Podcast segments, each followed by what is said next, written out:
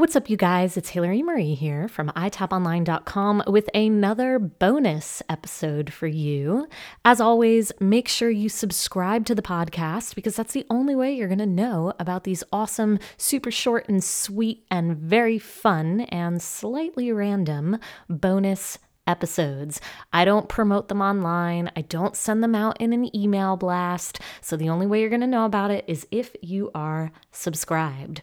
So let's go ahead and let's get to it. In my last bonus episode, I talked about leggings because I would get all these messages from people saying, Hey, Hillary, what leggings do you wear? And now I'm going to go ahead and talk about sports bras because if there is a question that hits my inbox more often than you would think, it is women who are sending me a message and saying, Hillary, I need your help. What sports bra are you wearing? Now, when people ask me about it, they say, I hope you don't think this is weird, but I was wondering what sports bra you wear.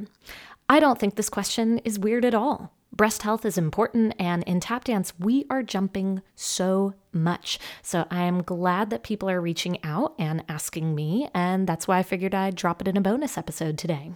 So I am a size 30F.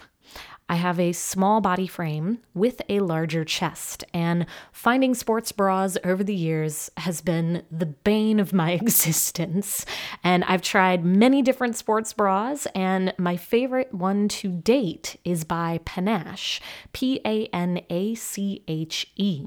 This is one of the few sports bras out there that is created specifically for women with double D or larger cups, and it's sized by cup and band size, not by small, medium, large, etc. Now, if you search Panache wire free sports bra, you'll find what you're looking for. They do have one with an underwire, but I don't like that. I do prefer wire free. So, if you are a double D cup or larger, this is my recommended sports bra for you. I also recommend, if you haven't done so already, that you go and get a proper bra fitting. Um, I don't recommend this at places like Macy's or Bloomingdale's or Victoria's Secret.